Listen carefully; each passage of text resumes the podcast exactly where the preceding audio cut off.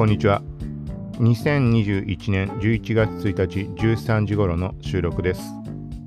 いくつか気になったニュースなどツイートをしていたので、そちら拾い読みという感じで話をしていこうと思います。ざっくり目次並べてみます。まず映画マトリックスシリーズがアマプラで一挙配信開始。そして Facebook Japan 代表取締役の方がノートで Facebook の社名変更、メダっていう名称に変更したというところに関して記事書かれていました。同じくメタバース関連でクラスター、普段触れているバーチャル渋谷だとか、そこのまあワールドのワールドがあるプラットフォー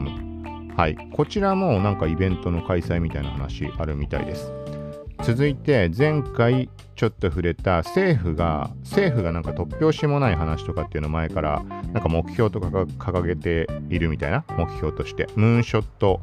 計画？目標みたいな。なんか知者との対話とかなんかそんな話をしたんだけどこれえっとちゃんと見てみたところまさしくね、メタバース展開みたいな話が上がっていました。ちょっとこれ触れと触れようと思います。そして Apple 製 MR ヘッドセット、まあ、VR ゴーグルとか AR 関連のそういうヘッドセット。の高品質 VR ゲームが遊べるみたいなやつが2022年発売かみたいな記事上がってました。そして、さっき触れたクラスターのバーチャル渋谷に実際に行ってみました。その感想をざっくり話をしようと思います。以前から、えーと、タイミングごとにハロウィン、クリスマスとか、なんかそういう、そう、イベント開催ごとに参加していたんだけど、なんかすごいパワーアップしているなってのを感じたので、まあざっくり話をします。さらに Vroid、時々触れているアバターを作ったりできる Pixiv 関連のサービスになります。作成もできるし、公開もできるし、そのアバター用の例えば服だとか、そういうものの販売もできたり、さらには作ったアバターを他の人にえっ、ー、と、なんていうのかな、使ってもらえる状態にするとか、なんかそんなこともできたり、とにかくめちゃくちゃ、あのー、汎用性が高い、流用の効くようなアバターのサービスになってます。ここの正式版が公開されたっていう話、ちゃんと把握はできてなかったんだけど、あの、その正式版出たっていうのだけは目にしていたんだけど、なんかね、その違いをまとめたヘルプみたいなのがあったので、ちょっと目をざっくり通しながら話しようと思います。そして一番最後に、えっ、ー、と、これも完全把握できてないので、話をしつつ把握したいなというところで、ゲームの話、Apex Legends Escape パッチノートとして、ちょっとこれ、この響きを見ても俺にはよくわかんないというか、なんていうのかな、まあ、アップデート、控えているアップデートに関しての内容が並べられていました。この前触れたみたいに、近々シーズン11に多分移行するってことだと思うので、もうシーズン10が終わって、その時に追加要素、新キャラだとか、新ワールドとか、新武器とか、なんかあるみたいなので、さっき見てみたらこの URL に載ってたので、これちょっと拾いながら話をしようと思います。思いますはい。という感じで話していくので、よかったら最後まで聞いてください。この番組は、コーキチ T が SNS、テック、ガジェットの最新情報を独自の視点で紹介解説していくポッドキャスト。まとまらなくてもまとめ、聞くまとめです。倍速再生、ながら聞きで情報収集に活用してください。まず1つ目、これはさらっと映画マトリックス4が12月の日本は17だったっけかに公開が控えています。で、いろいろ考察要素とかもあって、こう楽しんでいる人もいるだろうし、Twitter の公式アカウントとかも、そういうなんか考察関連のキャンペーンとか、プレゼントキャンペーンとかいろいろやったりしているんだけど、そんな中、過去作品、1、2、3、まあ、無印に、リローデッドに、レボリューションズだったっけか。ちょっと名称はっきり覚えてないけど、この3作品が一挙に見られるようになってるってことです。これ概要欄にリンクを貼っておきます。実際見に行ったら、プライムビデオ対象に、まあ、間違いなくなってました。ちょっとあれだなと思うのは、あのね、結ちょっと4に関してはその1作目の続編にあたるような描き方なんじゃないかみたいな話があるので2、3とか他の作品の要素を絡んで把握する必要はないとは思うんだけど、まあ俺自身は好きだったっていうのもあるし、あのアニマトリックスっていうアニメ作品のシリーズっていうのが存在します。あれはどこだ、どこに当たるんだっけ ?1 から2、2から3だっけ？ちょっとわかんないけど、そう、そっちがあって、えっ、ー、とね、それもね、結構興味深かったので、もともとマトリックスシリーズっていうのが日本のアニメとかの影響をすごい受けてるみたいなのがあるんだけど、ちょっと覚えてないけど、そのアニマトリックスだとね、多分、なんだっけあれ、火の鳥。火の鳥とかの、にあるような描写とかってのが結構出てきていたような気がします。ロボットの自殺がどうこうとか違ったっけなあれ、ロボットの自殺なんてなかったっけ？ちょっと火の鳥がもう両方曖昧だからなんだけど、そう、いろいろ興味深い。で、もちろん、元の作品、マトリックスシリーズの方にも絶妙な絡みがある。で、さらに言うと、エンター・ザ・マトリックスっていうゲームも存在したんだよね、もともと。あれは俺、ハード何でやったんだろうなんか PC 版となんかプレステ版なのかなんかあったみたいで、はっきりした記憶じゃないんだけど、これは内予備が主人公で、えっと、名前忘れちゃったな。なんとかジェ、ジェーダ・ピンケット・スミスさんじゃなくて、えっと、ウィル・スミスの元奥さんだっけか。元だっけ？あれ？今もだっけ？わかんないけど、まあ、内容日が主人公で、あのね、まあ、まさしくマトリックスの世界で、あの壁をこう走ったりとか、あとはバレットタイムとかをゲームの中でできたみたいなのがあって、それも密接に絡んでいったりします。そうだから、まあ、せめてゲームはまあ別として、アニマトリックスも、うん、なんか諸事情でってことなのかわかんないけど、うん、なんかそれも見られたらいいのになってちょっとふと思ったんだけど、まあ何せよ、3作品おさらいしたいっていう人とか、まだ一回も見たことないっていう人は、はい、12月に備えて今のうちに Amazon プライムビデオで見るっていうのはあれじゃないかなと思います。続いて、Facebook Japan 代表取締役、アジサワさんという方が、ノート書かれていました。メタ、新しいコーポレートブランドとして日本語でまあ、Facebook Japan の代表取締役の方が書かれているっていう文章になるので、なんか、あのそのあたり気になる人は1回目を通すといいんじゃないかなと思います。日本語でこうやってきっちり話を載せてくれるっていうのは、また何ていうのかね、理解も深まるし、なんか元の映像だけでは把握できない部分、逆にまあ、あれかな。なんかこの書き方してるこうなのかなとか思っちゃうような要素も生まれてきてしまう可能性もあるけどそんなに細かいところに触れられてる内容ではないのでこれもまああれかなそのそのメタっていうところに関しての発表に関して全体像のおさらいみたいな感じではいざっくり見てみるのもありじゃないかなと思います。リンク貼っておきます。続いてクラスターカンファレンス。メタバースを再定義するバーチャル SNS クラスター。はい。これあの後で話するけどバーチャル渋谷に参加した時にあのカレンダーとかイベント予定見て気づいてちょっと今回触れています。はい。でもあれだね。まあこのタイミングにしたっていうのもあれなのかな。やっぱバーチャル渋谷ってでっかいイベント開催してそこの流れで来る人がいるかもしれないとかそういうとこなのかね。俺はまさしくその流れで 今見ているので。はい。でここイベント概要ちょっと読んでみます。メタバースを再定義するコロナ禍でリアルに集まる体験への制限が続く中仮想世界メタバースという概念が注目を集めています。その一方で定義や従来のインターネットサービスとの違いが曖昧なまま言葉だけが先行して普及し始めている状況があります。そこでこれまで仮想世界 VR 業界を黎明期から牽引してきたクラスターが改めて日本社会におけるメタバースはとは何かを再考するイベントを開催します。とのことです。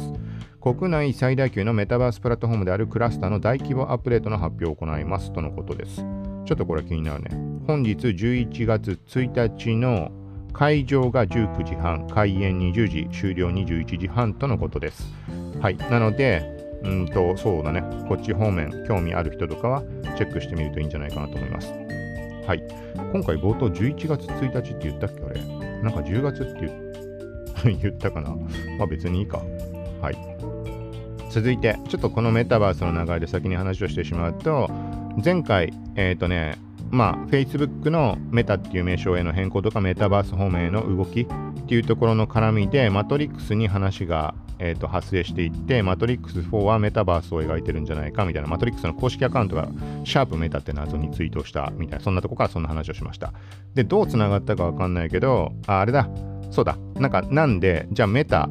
メタバースだったらなんかまんまじゃんみたいな話になるじゃん、マトリックスが。な、なんか、ある種夢落ちじゃないけどさ、なんかそのまんまじゃないみたいになっちゃうかもしれないけど、その、なんていうのかな、裏付けとしてというか、無理やりこじつけで言うんであれば、これこれこういう要素から、なんかメタバースの可能性あるんじゃないかみたいないろんなの話をしていたんだよね。その時にテクノロジー関連とかそういう話をした時に政府が、なんかね、突拍子もない目標を掲げているムーンショットなんとか計画みたいなのがあるみたいなのを触れました。そう。で、その中では死者との対話だとか、えっとね、ちゃんと後で見てみたら言ったの違ったんだけど、えっとね、病気の人を冷凍、冷凍睡眠みたいなのさせて、病気が治せるように段階になったら回答して治療するみたいな、そういう話でした。俺が言ったのは宇宙空間に旅行に行かせてみたいな話でしたんだけど、とかなんかそんな突拍子もない計画で、これ本当にセーフだったよなって改めて、えっと、確認のためにちょっとググってみました。そしたら、えっとね、内閣府のページ。なんかドメインにちょっと疑問を感じるんだけど、変なドメインなんだけど、ちょっと1文字加えたみたいな。でも一応、内閣のホームページの中で検索をかけたときにこのドメインも引っかかるので、えっ、ー、と、なんかおかしなサイトとかではないと思います。っていうぐらいちょっと違和感を感じるんだけど、ちょっとタイトル、とりあえずツイートでシェアしたもの読んでみます。ムーンショット目標1、2050年までに人が身体の空間、時間の制約から解放された社会を実現。科学技術、イノベーション。そしてその他、サイバネティックアバター生活。はい、みたいな感じのことが書かれています。ムーンショット型研究開発制度。ムーンショット目標1として今のものが掲げられている。で、もうちょっと読んでみるとどういうことかというと、例えばサイバネティックアバター生活っていうところ、項目2箇条あります。2050年までに望む人は誰でも身体的能力、認知能力及び知覚能力をトップレベルまで拡張できる技術を開発し、社会通念を踏まえた新しい生活様式を普及させる。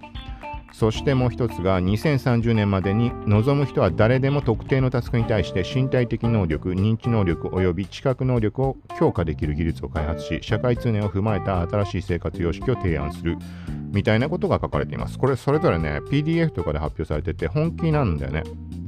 えっ、ー、と、なんていうかな。まあ、そうだな。今回のアバターの件とかに関してはまだわからなくもないかなとは思うんだけど、さっき触れたみたいなさ、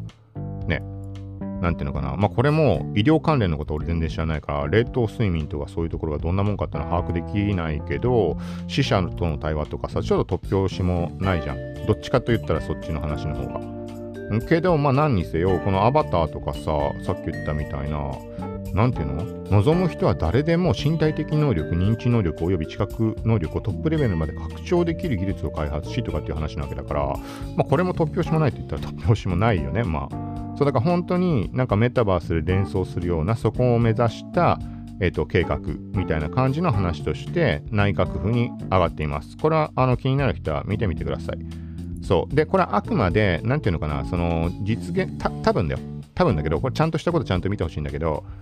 この思惑自体っていうのがちょっと突拍子もないものではあるんだけどなんかそういうところを目指していきましょうみたいなそういうところの話で掲げられている目標ってことだと思います。あの具体的にこれを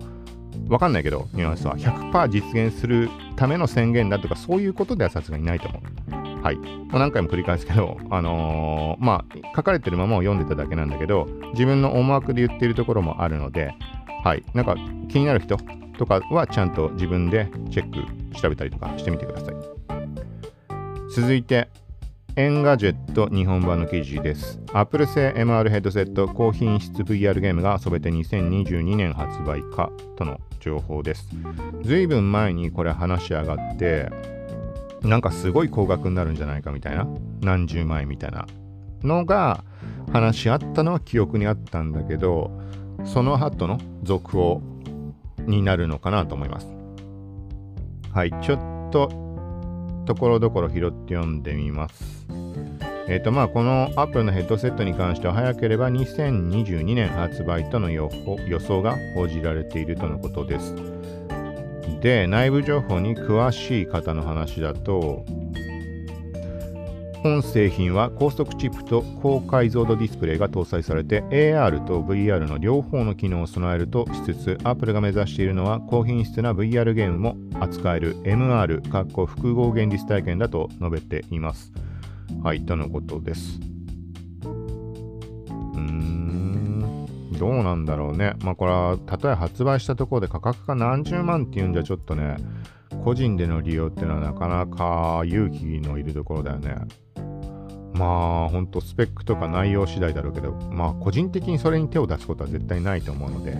少なからずみんなが使ってレビューとか上がってこなきゃ、まあ無理だよね、その金額では。10万台とかならまあ考えるかもしれないけど、本当できること次第かな。なんかもうちょこちょこ触れてるみたいなさ、例えば Apple Arcade っていうゲーム、あれって、まあなんか使える状態には、あの、したけど、要は課金はしたけど、一つもやらずに過ぎてしまった。こう眺めるだけでもあんまり、まあ、やっぱ興味がわからないんだよね、個人的には。であとはオキュラスのゲームに関しても時々触れてるように、なんかまあ気になるものはあるけど、いざ手を出すかっていうと手を出さないみたいな状況なので、うーん、VR ゲームが遊べるって言ってもね、これここに書かれてるんだけど、そのゲームは誰が開発するのでしょうかって書かれてるんだけど、そう、まんまの話でさ、まあそこのゲームに惹かれることが果たしてあるのか。なんか技術的にものすごいとんでもなくないような状況でプレイできるっていうんなら興味持ってやるかもしれないけど、要はめちゃくちゃリアル、もう現実にいるのと変わんないような映像で、例えば FPS とかゾンビ出てくるとかだったらそれは興味はわけよ。ただ結局さ、それをなんかプレイただするだけってさ、なんか微妙な話で、みんながやってるから一緒に盛り上がれるだとか、例えばさ、これクリアしたいみたいに言ったってさ、誰にも伝わんないじゃん。なんか何の面白みもないじゃん。完全事故なんで。もちろんそれそれで楽しいって人もいると思うんだけど、まあ、個人的にはそれってそれこそ本当に時間だけ過ぎて、ね、あの気づいたら何やってたんだろうみたいなので終わってしまいそうな気がするから、うん、まあわかんないけど、アップルがやるっていうんであれば、そういう感じにはならず、他のユーザーとのつながりっていうところ、なんかあるよね。俺あんまだからそのアップルのゲーム触ってないかわかんないけど、自分のアカウントでさ、何々さん、何々さんみたいな名前が出て、対戦みたいなことかね。対戦みたいなのもあったりするよね。ランキングついたりとか。ランキングはわかんないけど。そういう感じで進むものであれば、まあちょっとは興味湧くかもしれないけど。はい。まあここにも書かれているんだけど、かつて2台の 8K 画面を積んで30万超えになると報じながらも最近では iPhone と接続して一緒に持ち歩くアクセサリー製品という観測を伝えていました。だって、あ、まあ、特定のメディアがだ。ザ・インフォメーション。はい。まあ、まだまだここは全貌はつかめないというところなので、うん、どんなになるんだろうね。また何か目に入ったら話をしようと思います。続いて、バーチャル渋谷に実際に行ってみた話、ハロウィンのイベントでいろんなものがなんか、えっ、ー、と、例えばコナン、コナンだとか、なんかね、いろんな要素が絡みすぎてね、もうわけわからない。アイマス、アイマスじゃないのかな？あれ、アイマスかなんかっぽいようなのもあったんだよな。アイマス全然詳しくないかわかんないんだけど、とりあえずね、あのエリアが、俺が最後に行ったのって多分ね、5月、6月ぐらい、その次に1個イベントあったんだけど、それは多分ね、あの行くことがないまま過ぎてしまって、10月末になりました。で、最後に見た時だと、渋谷のスクランブル交差点の前のところ、まあ、本当に渋谷スクランブル交差点から109入れるぐらいのところ程度、駅前から。っていう感じで、あと行けたエリアは原宿がオープンしたので、5月末に。原宿も一部分だけ、そんなすごい広いエリアじゃないんだけど、っていう感じでした。で、対して今回行ってみたら、えっ、ー、とね、公園通り、えっ、ー、と、渋谷の駅を降りて、えっ、ー、と、あっちはなんつうんだ？丸いとかの方つったらいいかな？丸いなんてないっけ？あれ？まあ、あの、普通に、あれだよね。なんつったらいいんだ？ツタヤとかさ、もう 普通にまっすぐ進んでった方、八甲から。あの、代々木公園の方に向かって。あそこの通路のところが、そのアイマスかなんかわかんないけど、ずらっと並んでて、なんかね、等身大パネルっぽいものだとか、そう、なんかあの、モニターとかにもでっかく映ってて、めちゃくちゃ、なんかきらびやかな感じになったかな。で、ショップの、ショップって昔からそこで物を買ったりとかって要素ってあったんだけど、今回たまたま目にしたもの、そのアイマスかなんかのエリアのとこ行ったら、ショップがどこって書かれてクリックしたら、ブラウザが起動して、で、その公式ストアの方に飛んで、そこで買い物できる感じになってるのは目にしました。そうとにかくその公園通りっていうところが歩けるようになっていました。はい。だからいつからなのかね、5月の時点では多分なかった気がするんだけど、で、その他ライブとかっていうのもちょくちょくこう時間区切ってスケジュール組まれて開催されていって、あとはまあコナン関連だとか、SAO とかの絡みでもイベント開催とかされていたみたいです。ライブはね、2種類参加したかな。えっとね、えっ、と、ライブ過去のものも参加したことのもあるんだけど、回を重ねるたびに、いろいろ改善してるんだろうけど、全然違うんだよね。いつだかね、ライブじゃないんだけど、なんていうの？この司会者とかいて、こう、司会進行しつつ、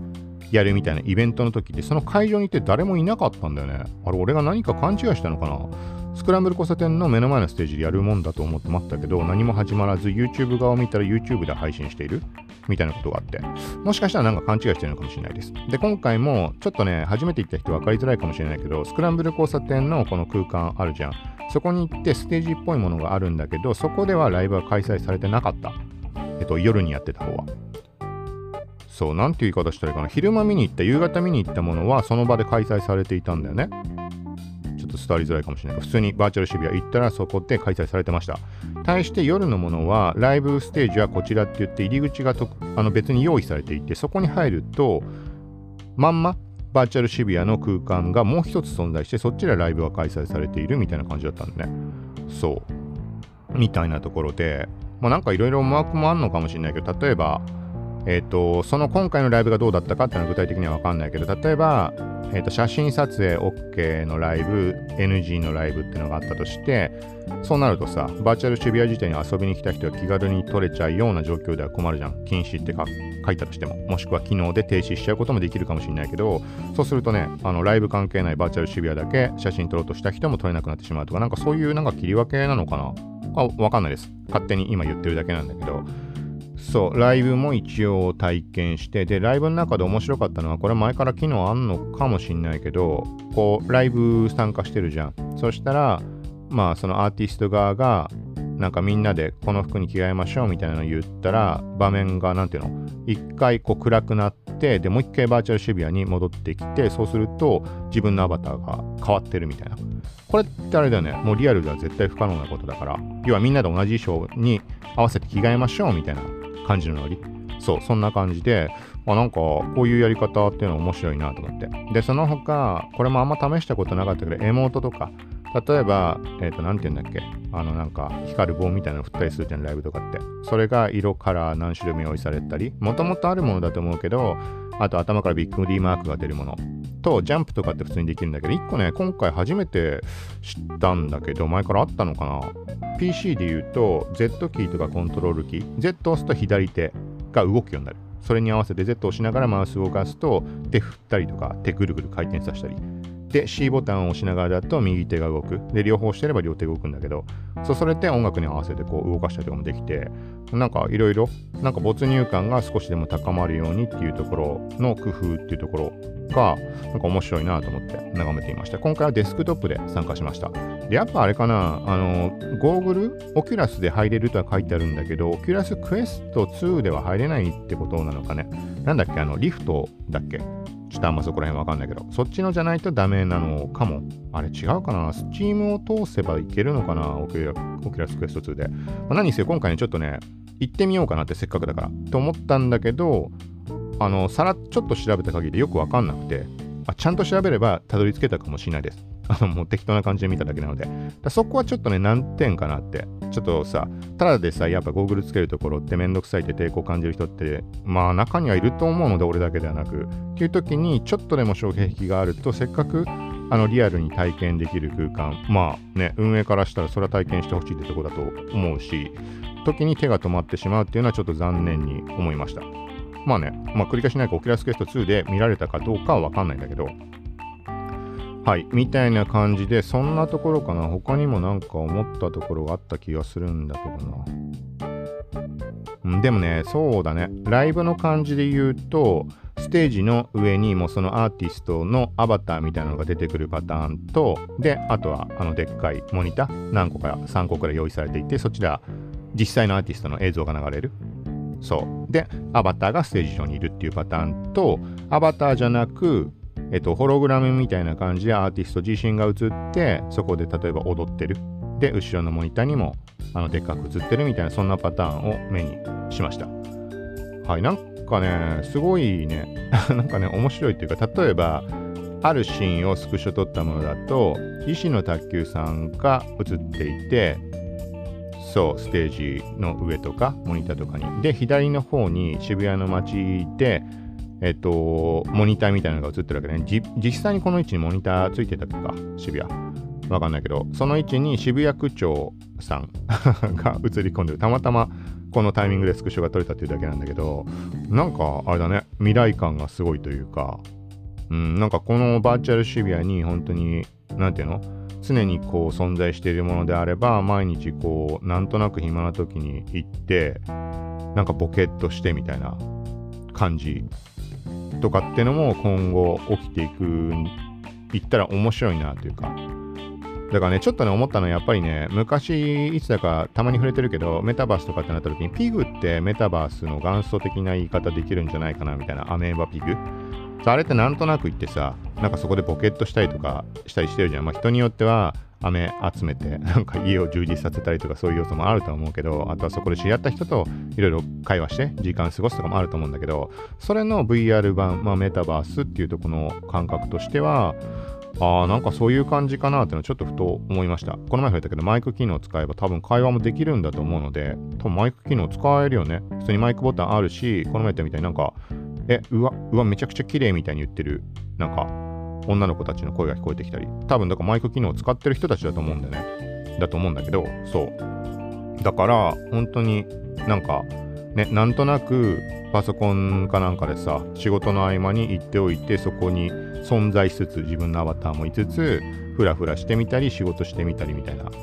なんか本当にこの日常生活をそのバーチャル空間上で送るそういうところにどんどん発展していったら面白いなとは思います。これ前も触れたけど渋谷区に関してはあのバーチャル区民の募集とかもしてたぐらいなのでなんかいろいろ面白い動きは今後もしていくんじゃないかなとは思います。はい。続いて Vroid のヘルプちょっと目を通してみようと思います。正式版での新機能 ベータ版との違いっていう感じになっています。冒頭どういう説明の仕方したっけ？伝わんなかったかな？もしかして VR ってあのアバターのサービスです。アバターって言ったっけ ?VR アバター、3D アバター。はい。で、正式版との違い、ベータ版との違い。ちょっとざっくり見てみると、できることは基本的には変わってないけど、機能の場所や操作の手順が変わっている場合があります。だって。うーん、て、てなるとあれか？今目通してもあれか。まあ、とりあえずモデルのカスタマイズの幅が広がりましたとのことです。アクセサリー機能。ほう。どこだっけな？軽くしか触ってないけど、アクセサリーなんてまあなかったか、多分。なんかね、そう、あの、カスタマイズしようと思えばできるんだけど、えっ、ー、と、なんて言い方したらいいかな。表情とかはある程度簡単に目尻を上げるだとか、目のサイズ変えるとかで変えられるんだけど、例えば髪型ってなると、自分でちょっとその、ペンツールっぽいのでいじったりとか、書き込んだりとかしなきゃいけなくて、あと服もそうだけど、っていうのは、ある程度力と時間をかけないとできないかなっていう印象はありました。そこら辺は変わんないのかもしれないけど、ただね、1点、これ見間違いかなこれも嘘かもしれない。ちゃんと調べてほしいんだけどもともと俺が触った時点っていうのは髪の毛とかっていうのは多分ねペンタブとか使ってなんかこういじれた気がするんだよね。で対して服に関してはあのー、外部のファイルで例えばいられとかで作るとかしてそれをアップロードまあこのアバターの Vroid っていうそのソフト Vroid スタジオだっけな。そのソフト化に読み込んで設定する必要があった気がします。それがね、なんかどっかで見たのだと、そのソフト上、VR スタジオ上で直接服をかけるのかなみたいな、そんなの見かけた気がするんだよな。嘘かな？もし嘘だったらこれはごめんなさい。で、もし仮にそうなっていたとしても、どの段階で追加されたものかっていうのは、今回の正式版だから追加されたものかどうかっていうのもわかんないし、まあそもそも本当にそんなことができるかもわかんないんだけど、どっかで見たんだよな。だったらちょっとやりやすいかなっての思った記憶があるんだけど。はい。その他、衣装と干渉しないように体の一部を消す肌マスク機能だとか、Vroid スタジオを終了せずに他のモデルを編集できるようにみたいな話も上がっています。ここら辺はある程度使ってない人じゃないとわかんないとこかな。俺はちょっと把握できないです。何、何モデルかはいじったことはあるんだけど。うん。その他、顔につく影をアニメキャラ風にみたいになってます。ベータ版と正式版の比較が載っていて、なんだろうね、俺はベータ版の方がこうやって見ると好きな気はするんだけど、ただ、えっ、ー、とね、なんていうのかな、ちょっとどっちかっていうと、正式版の方が一般受けというのは違うかなんていうのかな、特徴が出てしまってるベータ版だと。うん、なんて言い方していいかわかんない。まあ影だよね、本当に。なんかその影の雰囲気は俺は好きなんだけど、まあこれが変わったところみたいです。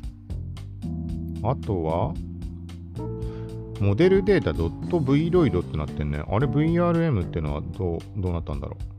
う。そもそも俺分かってないけど、俺は .vrm っていう形式で把握をずっとしていたので、それとはまた別の話なのかな、これは。はい。まあなんかそんな感じでそう。絵を描ける人とかだったら何の抵抗もなく多分使えると思うのでそんなねややこしいこともないし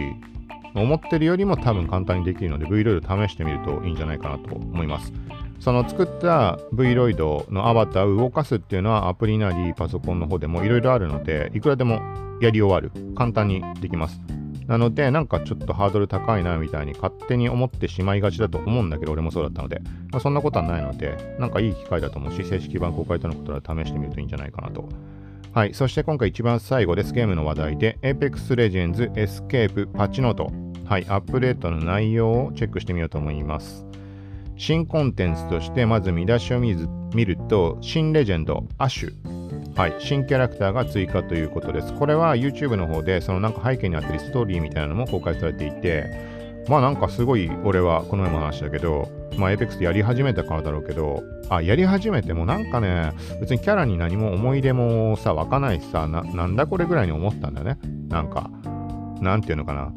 あの、なんか格好つけたようなセリフばっか言ってるけど、なんかいまいちこう響いてこないみたいな感じぐらいにしか思ってなかったんだけど、やればやるほどね、やっぱりね、この特定キャラへの思い入れとまでは言わないけど、なんかね、いろいろやっぱ感じるようになってきて、愛着が湧いてくるというか、で、対してその各キャラに背景のストーリーがちゃんと動画で用意されてるんだなって、全キャラ分あるか知らないけど、そうそいうの把握したらすごい惹かれるところがあって、で、初めてこの新レジェンド、新キャラクター追加っていうタイミングに出くわすので、シーズン9の本当に終わりかけから始めて、シーズン10は一応、あのフルでやったんだけど、ようやく全体像がつかめたかなみたいな。で、シーズン11なので、ちょっといろいろ楽しみです。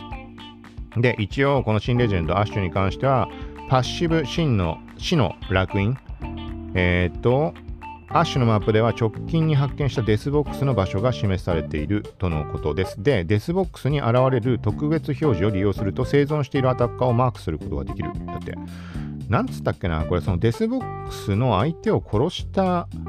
ユーザーの位置がわかるとかだっけな。なんか YouTube かなんかで見たらそんなこと言ったような気するんだけど、まあ、ちょっとこれ曖昧なので、今、最初に読み上げた時の内容が公式で書かれてる内容です。続いて戦術アビリティ、アークスネア。回転するスネアを投げると最初に近づいてきた敵にダメージを与え、拘束することができるとのことです。そしてアルティメットフェーズティア。狙った場所に一方通行のポータルを開く。ポータルは短時間開いていて、その間は誰でも利用できる。だって、まあこれは実際見てみないとわかんない。なんか映像の中でちょっと映ったっけ？違ったっけ？続いて新マップストームポイントっていうのが追加されるみたいです。これもマップに関してもな、俺はだから9の最後からやったから、なんかよくわかってないんだけど、マップがどのぐらいあるかとか、3種類ぐらい目にしたようなアリーナの方でも含めて考えると、あれはあれか、マップって言って一つのマップの中の特定エリアが切り替わってるだけの可能性もあるわけか。うん。はい。で、さらにバ、バトルロイヤルのマップローテーション。エスケープアップデートのマップローテーションは2つまでのマップに戻ります。だって、ストームポイントとワールズエッジです。うーん、ちょっと俺はわかんないです。アリーナのマップローテーション。えー、っと、うん、これもわかんない。新武器、カー、SMG、CAR、それぞれピリオドで分かれてます。カー SMG。これもなんか YouTube とかでいろいろ上がってるよね。ちらっと見たけど。はい。で、その他、ランクに関するところでいろいろ変更がかかったみたいです。それぞれ、バトロワの方とアリーナの方と。なんかあれだね、これも全然分かってないけど、アリーナの方とかが結構きついみたいな話はよく見かけるかな。なんか要は、いっぱい倒そうが変化ってあんまないよね、多分。バトロワの方ってさ、いっぱい倒すはポイントその分もらえるけど、アリーナってそんなこともない。時々数値が増えたり減ったりあるからどういうことかよくわかんないけど、何にしても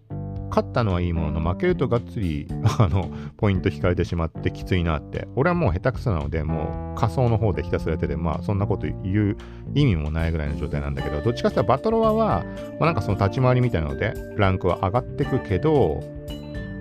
うん、みたいな感じかな。まあこの前言ったみたいに、もう無理かなっていう感じだから、まあたまにやりつつ、うん。まあ一応継続はせっかくなのでシーズン11っていうところはちょっとまた改めて、うん、初めての体験なので、まあ、楽しめるんじゃないかなと。そしてバランス調整として、ワットソンがなんか、えっ、ー、と、これは逆に弱体化じゃなくて逆に強くなるってことだったっけか。どっかでそんなのを見たような気がするんだけど、反応速度の調整、射程の延長、クールダウンの短縮により、ワットソンは防衛ポジションを素早く確実に設置することができ、場合によっては戦闘中にフェンスやパイロンを使用することができるようになりました。だって。はい。まあだから強化されたってことだよね、きっと。多分。そうだね。なんか結構細かく書かれるんだね。結構細かく書かれてるわ。いろんなこと。ちょっとスルーするけど。めちゃくちゃ細かく書かれてるな、箇条書き。すごい、すごい書かれてるけど。2、30行ぐらい書かれてる。あれもっと書かれてるかなはい。まあ、なんかあとは、あれだ、武器に関してもいろいろやっぱこうに微調整入っていくんだね。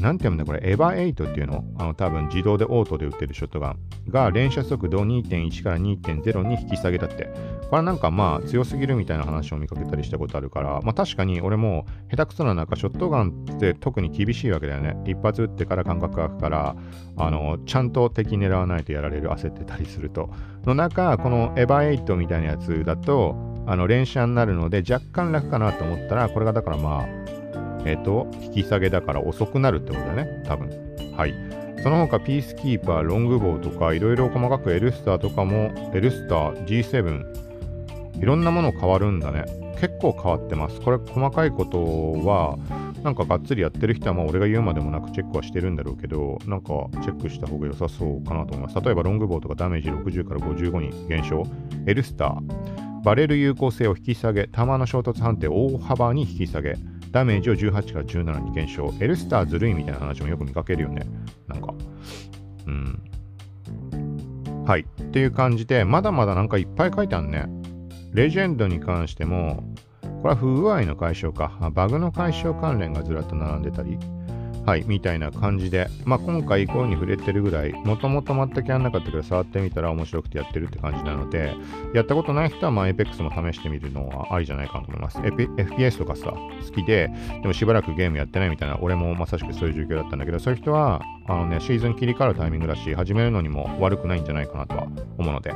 はい。ということで、今回は以上です。こんな感じで SNS、そして最近ゲームなんかもちょこちょこ触れている感じなので、今回初めて聞いて、もし気になったという方よかったらフォロー、チャンネル登録などしてもらえたらと思います。もしくは、聞くまとめ、耳辺の聞くまとめとだけ覚えておいてもらうと、Google Podcast の検索なんかで調べた時に簡単に戻ってこられるので、聞くまとめとだけ記憶しておいてもらえるといつでもすぐまた戻ってこられるので、よかったら記憶しておいてください。